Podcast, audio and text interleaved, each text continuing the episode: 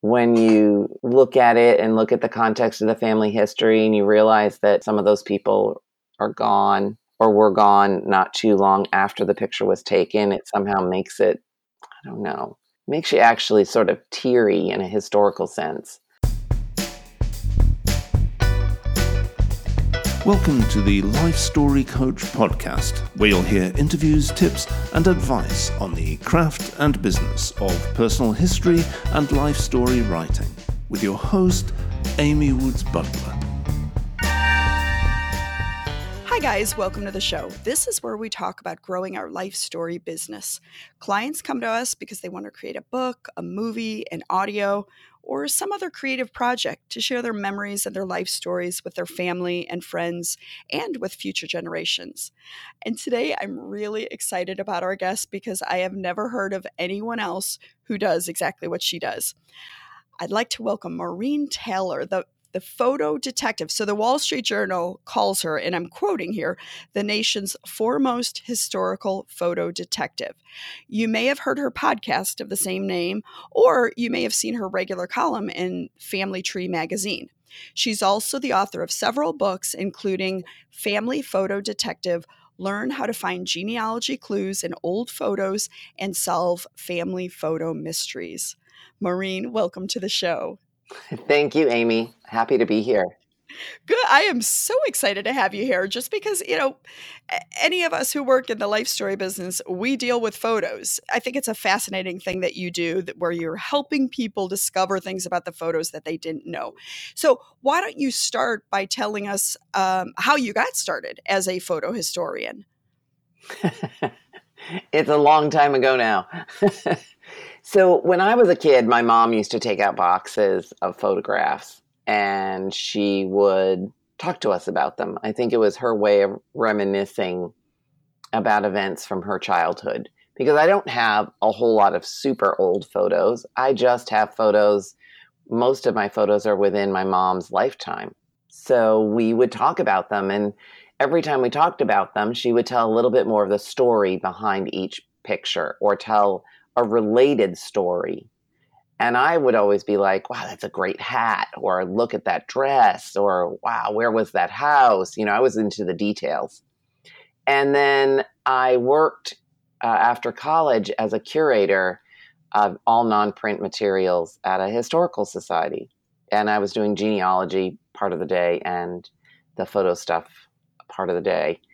And the people who would come in and ask about their genealogy would never say, do you, do you have a photograph of my ancestors? They would just move on. They just were interested in whatever they could find in books or census records or things like that. And I was, as a curator, I would look at these photographs and I would think, there's a whole lot more here. You know, you really need to pay attention to this. But no one did. And then I decided to go off on my own and see what would happen with it all. And I never really thought about how many photographs there were out there in the world. I mean, as a curator, I knew that there were a lot of pictures, obviously, but I didn't realize how many unidentified photographs that people owned. And thus, I'm now the photo detective. I have to say that in my collection of family photos, it would the question would be how many are identified because really I think there are probably, you know, maybe 1% that have some sort of labels or identification and and it can be a heartache. I'm sure that you experience that with clients who reach out to you. I mean, you have all of these great old photos and you don't know a thing about them. Um, is that why people come to you for your help? Or or do some of them have more sophisticated questions? You know maybe they they have a family member who is in uniform and they want to know what rank they were or things like that. My clients come to me for all sorts of photo related issues the most obvious of course is i have this photograph and it's really bothering me and i want to know who's in it. But other people know who's in the photograph but they want to know what's happening in the mm. picture. So I have a background in history. I have a master's degree in history and uh, lots of coursework with library science and you know related things. I'm always taking classes here and there for whatever like strikes my fancy that might be related to solving photo mysteries. And some people are just like, what are they wearing? Or where was this taken? Was this taken in overseas or was this taken here? You know, what else can you tell me about this photograph? It's about getting, I'm not going to say obsessed because that's sort of a, it has negative connotations, right. but I will say that in your family photo collections, there are photographs that seem to reach out and grab you. And those are the ones that people come to me with. For mm-hmm. whatever reason, it, is this my great great grandfather? Does he look like this person? You know, are they the same people in the photos? It can be anything, like seriously, anything that that strikes somebody's interest in in having me weigh in on their photo mystery. And often like this weekend, for instance, I was at a conference and a woman came up to me with an image and she said, These are the funniest hats I've ever seen. What can you tell me about the hats in these pictures? And I said, Have you looked at the background? I said, What's happening behind them? I said, The major question for me is not what are their hats, but where are they standing? What's that building with the, do- the door columns behind them? Where could they be? And she goes, oh, I never even saw that. I'm guessing you get a lot of that where you're picking up on things that the people who own the photos have never even thought to look at. Well, you become, I guess, photo blind. Mm-hmm. You see what you want to see in a picture, or you see only the people and not the other stuff that's happening all around. But you know, as a personal historian, it's the whole total of what's happening in that picture and then the addition of the clues that you might find when you do some research that add up to tell the story of the picture. And i believe that every picture does tell a story. It may not be a super dramatic story but it's a story. Hmm. you know that's interesting because i was just reading something yesterday about um, how our minds see things in patterns.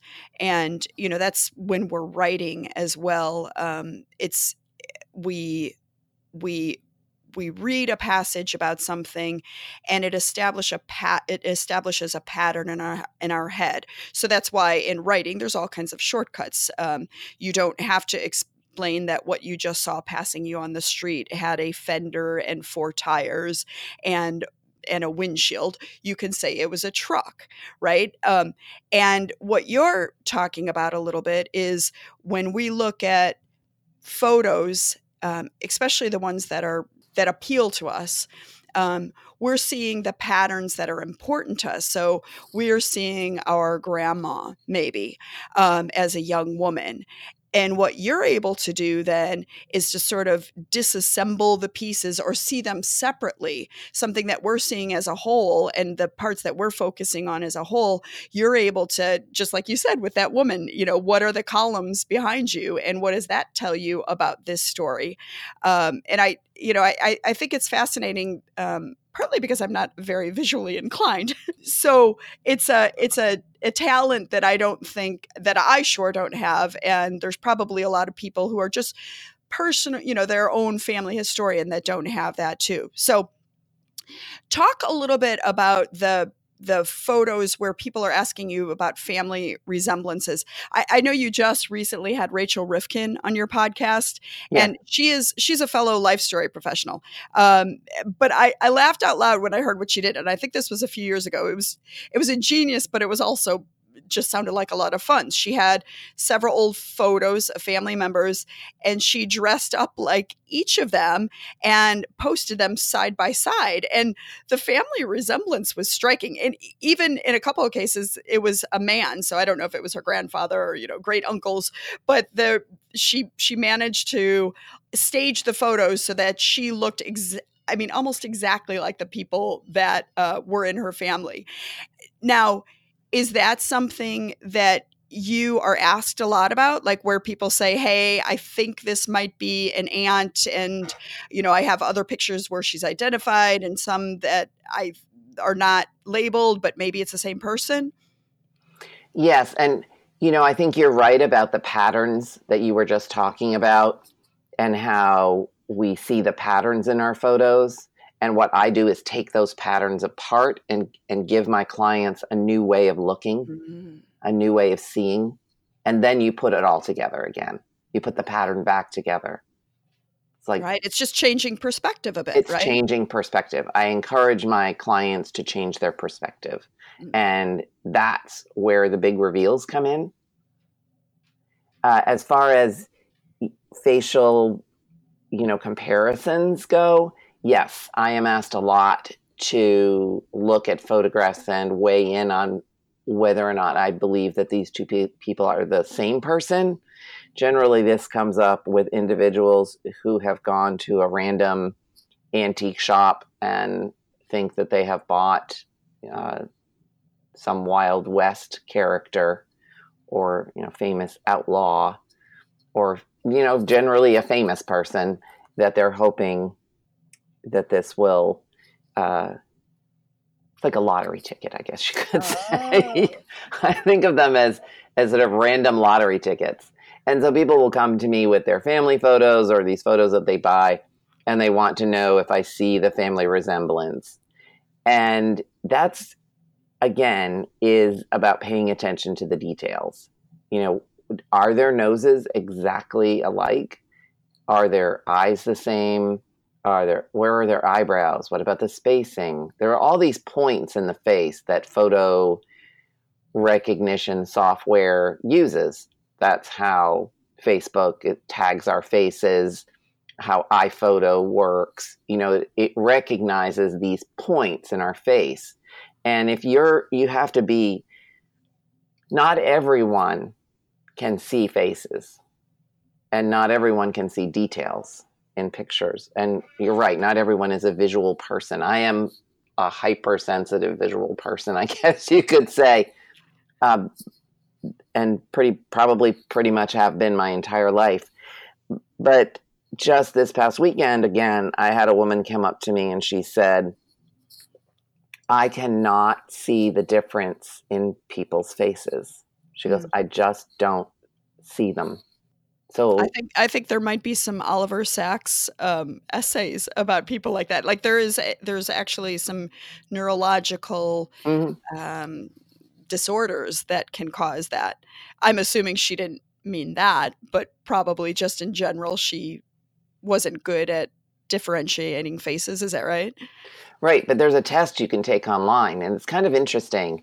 And I don't have the link for you right now and right at this moment, but I can send it to you. And so there's a link you can take, and a, test you can take. You click the link, and it gives you famous faces, and it asks you, you know, some questions like, what do you recognize? And not everyone gets it right. Oh, interesting. So there are people I, who are fa- it's called face blindness. Now I've seen something online where uh, I think it was online or maybe it was in a book where it took just photos of people's eyes. So just you know, kind of a long strip um, with the eyes and I believe the eyebrows, and it asked you to say to match up each photo with the emotion that was being displayed. And that I had no problem with. And I thought that was really interesting because it's the, you know, it's the subtleties, I, I guess, especially in the eye area and the eyebrow area, um, that relay so much nonverbal language. Um, and that, you know, but if you ask me to go pick up my car, if there's, you know, my car is a silver little SUV, and if there's two or three nearby, I, I, I have to use my clicker to see to see which one beeps at me. You know, I, so I, I can't do that at all. Um, but the facial expressions I can pick out. And I'll have to look for the link to that because that's a fun one too. Um, it's and it's also a, yeah, and it's a good skill just if you are a life story professional and you're sitting doing an interview with somebody to be able to read those facial expressions. I mean, this is getting outside of the the purview of, of photos, but um, if we can read those expressions, then it will guide us to the next question because maybe we'll see that somebody, you know, we've hit we've hit on something that is poignant or joyful or sad, and you know, it, it's a good thing. So that you can follow up on certain stories. Um, but so so facial recognition.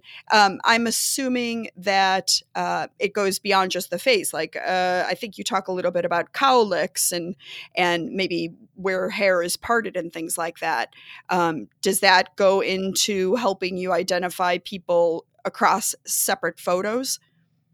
There are lots of things that help me identify people across different photos. And you know, that's one of the things I did in my course is talk about all the ways that you can identify a photograph. But then facial recognition and facial comparison can't be done in a bubble. So you can't say these two people are the same or different until you take apart those clues and make sure you've put them in a time frame, make sure you've looked at everything especially, I mean, one simple clue pay attention to eye color. Do they have the same color eyes? That can be something that's misleading. And when you were talking about all those eyes and reading the emotion, there's a lot of nonverbal stuff that happens in family photos that goes way beyond just what type of photo it is and where it was taken and who took it. You can see sometimes family dynamics are there in, in some of these pictures give us an example of that. What have, what oh. have you seen? I mean, I'm thinking of old photos where people were, you know, didn't even smile. So, but you can probably read a lot more into things, you know, read a lot of what's there than I can. Yeah, I mean, photographers posed people, right? They told you to sit, and they would tell the wife to sit here, and the husband to sit there, and the kids to, you know, pose wh- wherever they stood them. And there were rules of posing, I guess you could say. But then there's a whole lot more that happens. A person in the picture may lean just a little further away from the person they're standing next to. Mm. You know what I mean? But you mm. don't want to read too much into it. I usually use those clues to ask the person who gave me the photo to look at some stories about what's happening in their family at this point in time or I often give my clients, they laugh when I say this, but I give you homework. So, to, these are the things you need to think about outside of the photo, and these are the things you need to think about to do within the photo. And then the where they come together is the story. And just the fact that you, um, you know, going back to the beginning of our interview when you were talking about your mother, um, bringing out the box of photos and telling you the stories and the fact that sometimes they were the same stories sometimes it would lead her off into tangential stories you know that's exactly what we do that can be a very powerful tool for us in our life story work you know something that we can do with the clients when it comes time to start picking out the photos. And also, if somebody maybe doesn't remember certain things very well, or they're having a hard time getting started, even from the very beginning, you know, that can be a time to say, hey, let's look at some family photos. Um, let's look so- at some of the snapshots from when you were younger or your family members. And just like you were talking about, Maureen, it's it's can spur on those memories. Um, it's it's a great tool to use. It's an excellent tool to use. Right. Yeah. Well, Okay, why don't you tell us just because I'm so curious about this. A, a client hires you and they want they want some more information about a photo or maybe they send you a collection of photos. Tell us eh, you're seeing something for the first time. Where do you start and and what are the steps that you take to to give them what they want to to really be the do the detective work on the photo? Well, obviously I'm a pair of fresh eyes, right? I've never seen this picture before. So what I see is different than what you would see in your family photos, for instance. Right? So I start there. And I'm always looking for the unusual, something that stands out from the rest. What what thing in that photo is unusual, like the columns in on that building behind the women with the funny hats, or the can be anything. It can be so many different things. And obviously, I'm going to talk about what type of photograph it is, and I'm going to talk about what they're wearing, and I'm going to talk about, you know, ask, I interview my clients as well about what they know about the picture, but also what they know about their family history. And then we go from there. And it can go in any direction. Like, like it's unbelievable sometimes what comes out of these consultations. The big reveals about family history when we suddenly put the photo with all of the data that we have collected or sometimes the photos that people have me look at predate what they know about their family history. That must be really interesting for them to get an outsider's perspective on something that, you know, they potentially know nothing about. I, I remember a long time ago reading something on um, something that you had written I think somebody had so for Family Tree magazine. Wait, did I get that right? Family yes. Tree magazine. Yeah.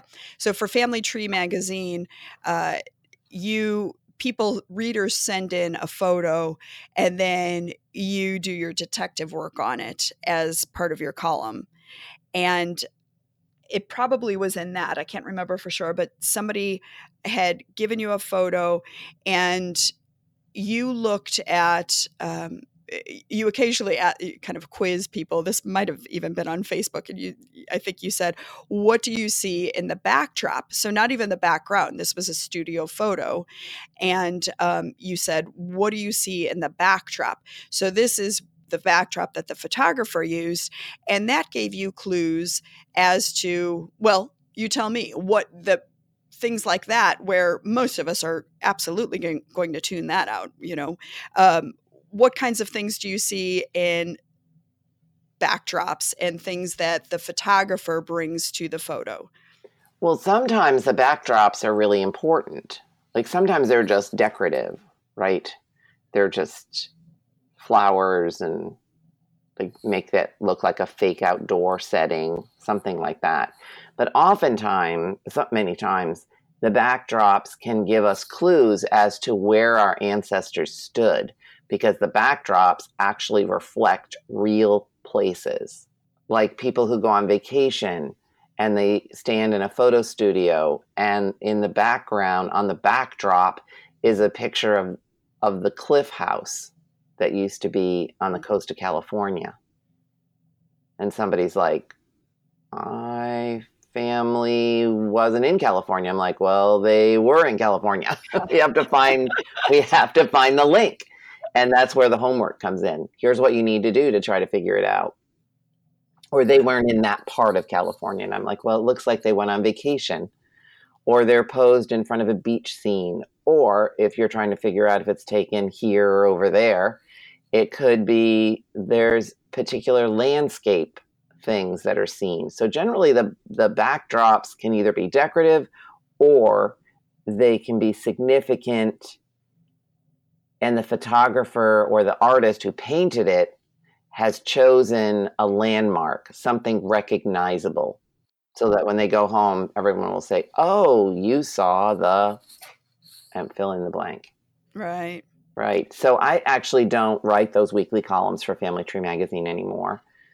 Uh, but but I think they're available on the archive. So if yes. anybody has a Family Tree um, subscription, right? Yes, they are yeah. still available online. They're just, right. uh, I'm not accepting new ones, I guess. Oh, okay. Yeah, and they're pretty fascinating. Um, But your your book, um, I don't have a copy of it, but I was looking through it online. Um, just even the table of contents, I can't believe how much you go into. It's incredibly thorough. It looks like.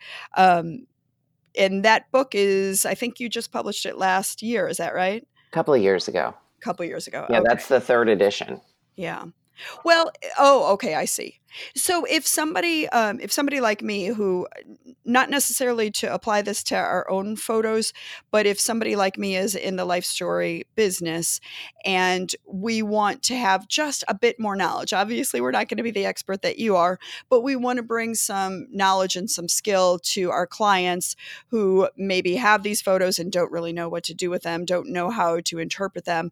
What are some of the things that we can learn um, as non-experts but but that can help our skill set?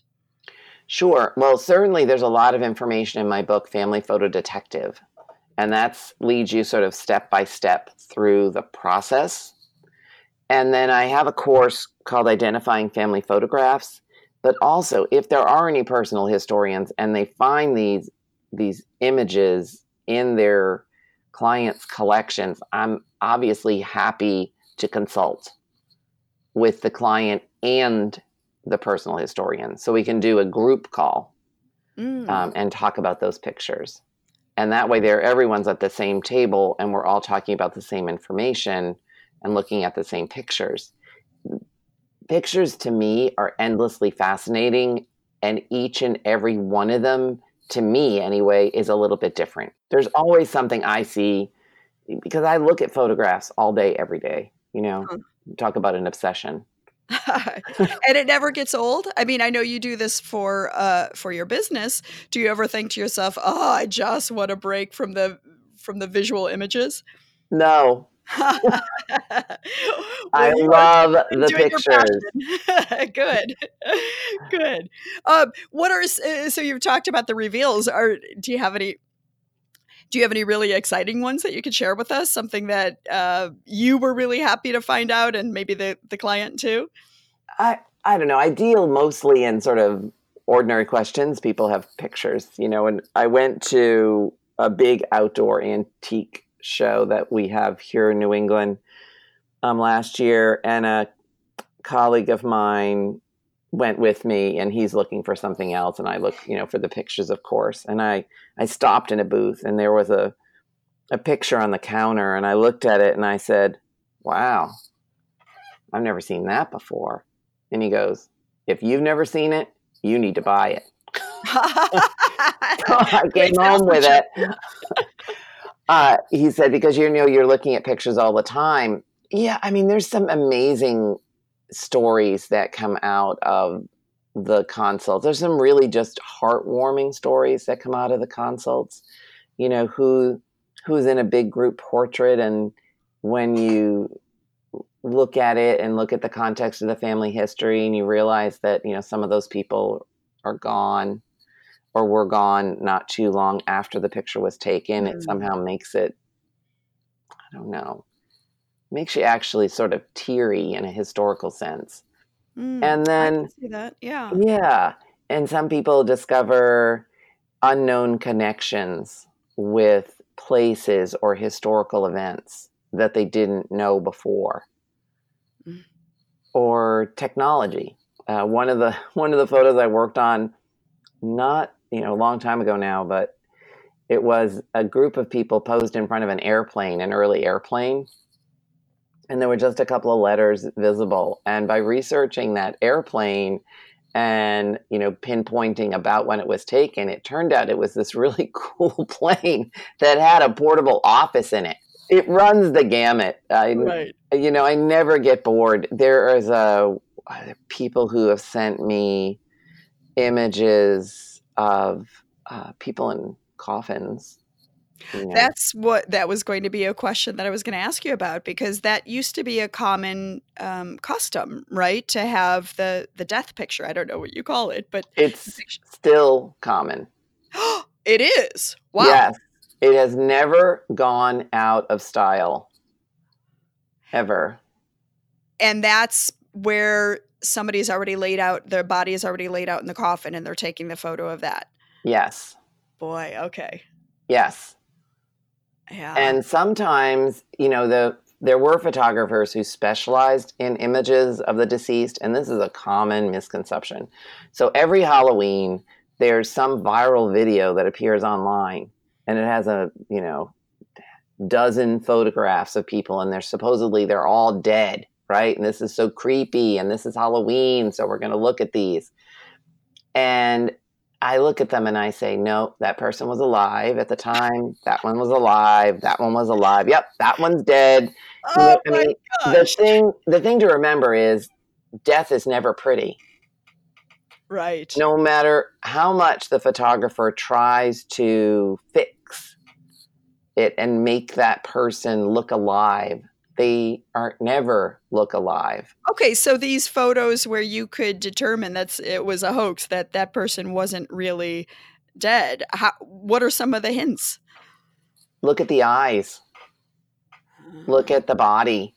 I mean, these are uh, again, photographers did have methods to sort of you know fill in the cheeks with cotton and and you know prop them up in chairs and things, but there is a collection of postmortem fi- pictures online. There's a doctor in New York City who actually collects such things, and he's done a number of museum exhibits and shows, and he has books on it. Um, there's never any doubt when you look at them. Oh, that's really interesting. Never any doubt. Yeah. I Well- mean, death changes your. It changes your appearance. Right. Right. You know, now that we're talking about this, I did take a picture of my mom right after she died as they were and I was I was standing on the porch of their house and the hearse had come and they were loading her body onto the hearse and um I don't I don't even know what prompted me to take it and I can't look at it now because it just makes me way too sad. Um Right. But there is a part of me that is glad that I have it, it and I, I can't even tell you why. um, you know, why why would I be glad to have a photo that I can't even stand to look at? But but I guess I guess that is you know presumably a human impulse to have that that last photo of them before you know before they go in the ground or before they're cremated. Well, in the in the 19th century, it was. I mean, if you didn't have a chance to get a photograph of a person while they were alive for whatever reason, you would want a photograph of the deceased, especially children. You know, they're, they're the Mm. most disturbing images of all. Oh, and at, at one point, I worked on a client's image, and it was three babies in a hot horse trough, and two of them were dead. oh wow, And so the the challenge was to find a set of triplets in the family in a you know I think it was the 1870s. That must be a great hint though. Uh, you know, I mean triplets. That if you're if you see them, you're going to know that that's probably that set of children. Unless, of course, they weren't even related and they were, co- or, or they were cousins or something like that. I guess. right, right, right, right. Right. That's all So, possible. Um, just you know the things about uh, hints with clothing um, and the setting. Uh, how how did you learn to be able? I'm assuming that you can take some of you know ladies' hats, say, and you can date something within a you know maybe a ten year period or something like that. Was that just through study on your own and looking at old books, or or how did you build that skill? So I have a collect a library that I've built up over the years, and I Okay, wait, I have to stop you there. So I'm guessing you mean a library of photos, or do you mean of books? books, Oh, okay. but I also have a library of photos. I have thousands of pictures. I figured you would. Yes. right? The guest room closet is full of pictures. Yes, uh, and I've taken classes. I can't tell you how many, but classes on fashion history from fashion historians. I read things all the time. I didn't know Uh, that was even a thing. Fashion history. It is a thing. It's a Wow. big okay. thing. Wow. I love more than anything else to go to museum exhibits uh, of for fashion and look at the clothing because the clothing in person actually looks a little bit different than it does in a photo. Oh, Plus, you can see the back, right? right. Good point. Yeah. I'm always like, turn around, turn around. Through study and taking classes, you have gotten yourself to be able to recognize things that probably most of us would not. Right. And I am going to take that as an occasion to ask you about a few photos that I sent you. So um, I thought it would be fun to send a few of my own photos to you and let you tell me what I'm not seeing in them. And we did this very, very last minute because, of course, I didn't think about it until about an hour before I, I got on, you know, got on this, jumped on this interview with you. Um, but I sent you a few, and uh, just and for the listeners, I will put links or not links, but I'll actually put the images in the show notes of this episode. Um, I sent you a few, Maureen, and they all came from a box um, from my Aunt Shirley, who died quite a few years ago. And this box, there were no photo albums. This was literally just a pile of pictures, and most of them had no kind of identifying marks on them. So let's, why don't you choose one of them, and we'll, I'll tell you what I know about it, and then you can tell me what I'm not seeing. Great. Let's go with two of them, though. Okay, even better. So let's start with the parlor group. The parlor group. Okay, I'm looking here. Let me let me look at it on. So my... it is three couples in an elaborate room, and there's I have lots of questions about this picture, but I also have questions for you about Aunt Shirley's box of photos so if it's Aunt Shirley's box of photos, you don't actually know if it's the direct relations to you or was she married to her husband? Right. Well, and that's that's an interesting question. So, yes, I don't know anything particularly this parlor photo. I mean, this is much older. Some of the newer photos in the box, um, you know, from maybe the 50s or the 40s, I can recognize my great aunts and great uncles. I can recognize my aunt and uncle and, uh, you know, my, my dad when they were younger. But this parlor photo, I have no information about. Now, my Aunt Shirley was married to a Hatfield. So, a, you know, of the Hatfield and McCoys. And he grew up um, in West Virginia. So I would be surprised if this parlor photo uh, were from his family, just because it doesn't look like it comes from a poor West Virginia um, Hatfield family. But that's that's a big guess on my part. It's such. This one is such a fascinating picture because there's all kinds of things happening in it. Okay, well, let's, so let's start by because this is just audio only. So let right. let me or let's start by just describing it a little yes. bit. Let yes. me describe it. Okay. So it is three couples. One couple is seated on an upholstered sofa with an ornate carving on the back of the chair. So it's like a little it's a little sofa. It's a two-person sofa. Everyone is not super dressed up, but they're dressed very nicely. There are floor to ceiling windows. It looks like they're very large windows in the background with lace curtains. There's a painting on the wall behind uh, the people that are standing. And the photographer has framed it. So you have the couple in the middle, and then you have women on the outside, and the two other men are in the middle. Although mm-hmm. one is looking up to who knows why. he must have been the philosopher. He's the being cool, right? He's being cool. And then there are lots of little details in this picture. So the man on the sofa has his hair, he's got very curly hair, a tiny little mustache. He has a white tie on and a formal jacket. But when you look at his feet, his feet are lace up boots, very scuffed boots. And then the woman sitting next to him on the sofa has these very large buttons, and her dress, her bodice closes in an asymmetrical fashion. And really tiny waistline on this woman, like super tiny. That woman is corseted in a in a major way. And then she has a watch pinned to her dress and that's interesting as well. My grandmother always posed with a watch, and her sister did as well. And the story in the family is that they bought those watches themselves, that they had independent, they were independent women with employment.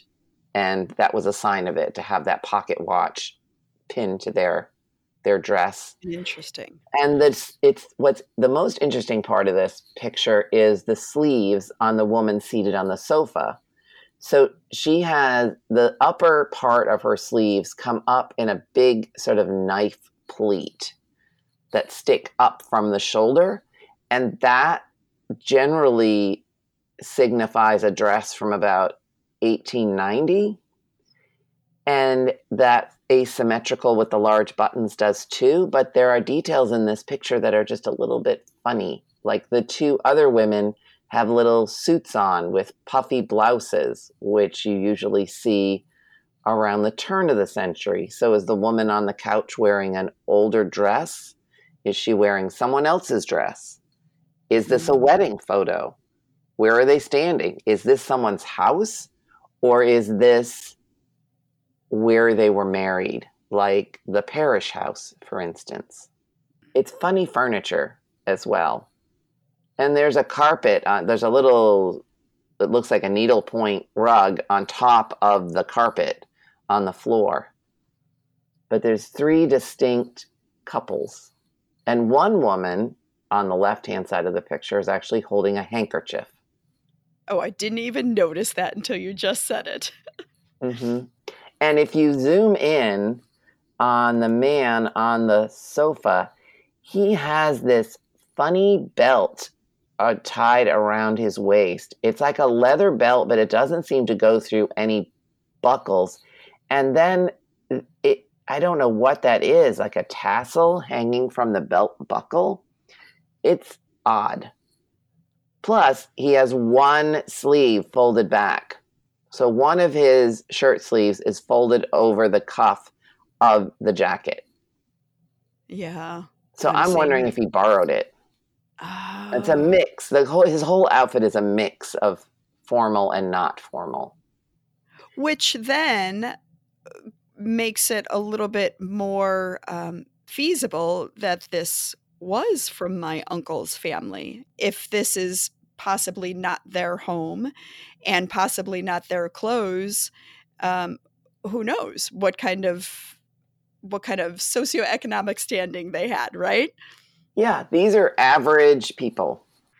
That's just so interesting because I looked at this and I thought, oh, they're kind of fancy, but I wasn't noticing the scuffed boots and I wasn't noticing the sort of disarray of some of, you know, the the sleeve being one sleeve in, one sleeve out, things like that. I don't want to spend too much time because people who are listening on audio can't see what we're looking at, but you've, you know, even the fact that you said that those were lace curtains. I didn't even, you know, to me, it's just there's a lot of stuff going on in the background. I didn't recognize that. I, I, probably would have seen that those were curtains. I didn't recognize that those were lace, and those would have been really big windows. They're um, enormous windows, really right. tall windows. Right. The kind in a very formal house. And one thing you said that it's unusual furniture.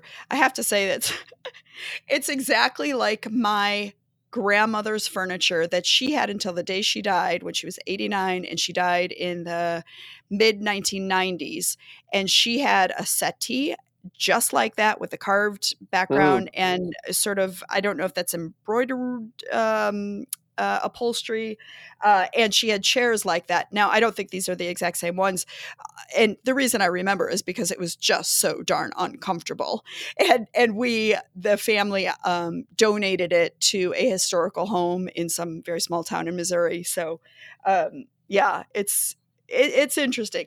Okay, so what's the second one that we're going to talk about? We are going to talk about the one you have labeled the accordion.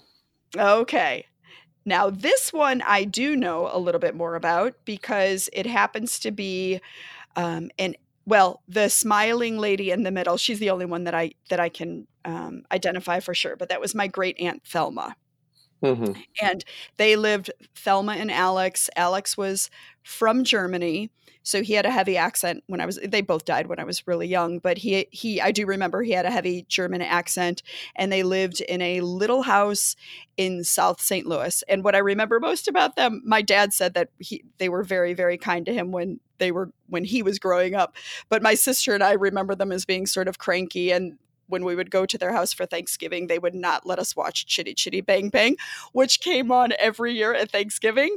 Um, but they always wanted to have football on. So, they had this really tiny little um, overstuffed, you know, uh, too much furniture with cigarette smoke, uh, tiny little, I guess, front living room where the TV was. Okay, so what are you seeing in here? Well, this is just a really fun picture. So they're at a party. They're Right. having a house party. They have folding chairs. Everyone's laughing. The woman that you recognize, she has said something funny because everyone is looking towards her and laughing, Oh, right? right. And that is likely her husband with the accordion and the little German cap on his head. So he's entertaining everyone by playing the accordion. I think it's interesting. This is their living room, it appears. And if you look at the decorations, you've got that fake masterpiece on the wall of the boy um, holding the dog. And you could search that and, and find out when that was popular. oh my gosh. Okay. Right. Yeah, you Wow. can search that. They have on the radio that's in the picture, and there is a little radio sit, standing on a small table that you could research when that radio was made. There's a little travel alarm clock on that table, which is interesting. And I did blow it up, and it looks like it's like 10 after 2. Oh my god, oh, you mm. are genius. Right. But that that vase with those ceramic flowers, I mean, those aren't real flowers, and they do look like they might be all ceramic flowers rather than fake flowers, but they could just be fake flowers. It was quite common to have artificial flowers in your house. You never had to replace them, and everybody thought they looked great. And now, of course, that's long gone. Who do you know has right. artificial flowers in their house. And you will even know something about what they do for fun, in addition to playing the accordion and getting together with friends or family. And you have to ask yourself so, on the right hand side of the picture is an older woman and a younger woman, and they look alike. And the younger woman has a child on her lap. So, do we have three generations of a family here on the right hand side of this picture? Oh. Yeah. Yeah. And I, I don't recognize any of them, although if I remember right, there are pictures that look like they might be from the same event, the same little gathering. And my mom, who at the time my mom was gorgeous. She was just she was wonderful and she was gorgeous. And there is a picture of who I'm assuming to be one of the older uncles with and my mom is probably in her early 20s at the time. She's sitting on one leg on his lap and there's another another young woman sitting on the other leg on his lap and they're all just laughing and you know there there was definitely a good time being had. And I'm So- pretty sure it's from this same event. Right. So, they also, on the top of the radio, have a double deck of playing cards. Oh, that's what that is? Yes. Oh boy. Okay. Yeah, that's a double deck of playing cards. So, we know this is a snapshot, right? But we don't know who took the picture. Oh, So who's behind the camera? And if you were to lay out all the similar images taken, like looking at what people wear and where, you know what I mean, match up the clothing, you might have a whole many more photographs of the same day. It's unlikely they just took two. and you know there like you said there's a child sitting on the one woman's lap so we and you said it was what 10 past 2 so we know it's not late at night party it's No. not that kind of party this is probably going to be a, a mid-afternoon type of party and why would they have been having it and what was it celebrating you know was this christmas or thanksgiving and um Or Yeah. maybe just a get together. Right, right. Because of course, you know, even when I was a kid, I rem- nobody ever went out to restaurants for get-togethers, which is you know basically all we do now. Um, people would gather in each other's homes. Someone always cooked. And again, I don't want to spend too much time looking at this just because the listeners can't see it unless they, you know, later on go look at the website. But um, so my aunt who is standing there laughing and, and you're you're guessing that she said something funny because everybody's looking at her and laughing and in kind of an admiring way. Is that an apron that she's wearing?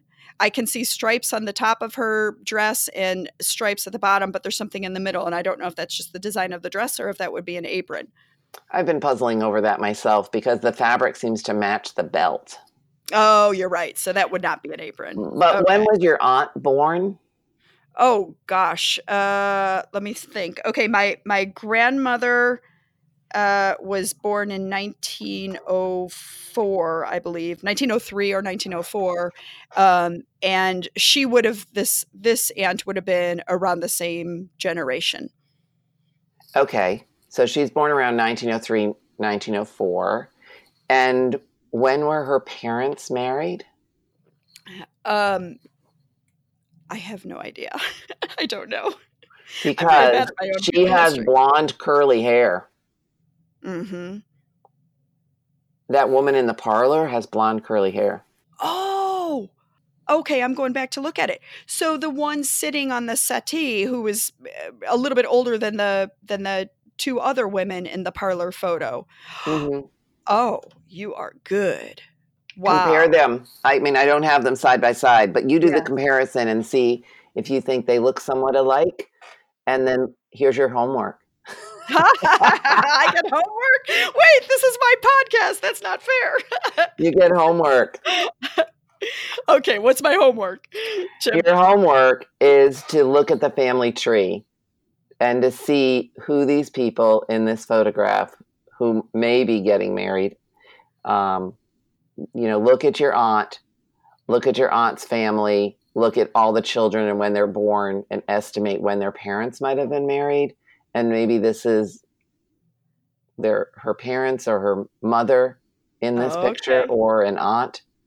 Doesn't have to be a wedding. It could be they all gathered together for a party in this parlor group. But Oh, great. Okay. But when I looked at that curly hair and then I looked at this curly hair, I was like, well, it could be a perm you know, they could both have perms, but compare the two faces and I think you'll see what I'm talking about. All right, I will do that. Okay. I'm not going to do that. I I am going to ask my brother-in-law Bob to do this because right before we did the podcast, I got on your website and I saw that you have an online course. I think you have more than one. But so just to background it a little bit, my parents, like I mentioned, they both recently died. So in the past couple years, they died. They died nine months within each other, oh. nine months from each other. Um, and so then they had they didn't have a big estate, but it needed to be dealt with. And it was a surprise. My dad was the second to die. It was a very big surprise that he did die. So there were things that weren't quite in order. Um, and my brother in law was the, the executor of their estate uh, you know, he married into the family, but he's got a good brain for that kind of thing. And um, he did a wonderful job, and it took him probably hundreds of hours. So, the reason I am going into all of this is because I've been wanting to thank him for doing that. So, when I saw your online course, I thought, I'm buying this for Bob, which I just did. So, Bob, if you're listening to this, surprise he has become the family historian. He's very interested in genealogy, in researching things, um, and in photos. So, and I'm not talking about his family, although I think he's done that for them, but for our family, my sister and me and our family. So I I went ahead and I got this online video course, and now uh, I, I want you to talk a little bit about what people get when they sign up for this course. Um, and the one that I got was Become Your Family Photo Detective course. So he, this could be part of his homework for for doing that. but why don't you tell us what that course entails and how it can be helpful specifically for life story professionals who want to get better at this kind of thing?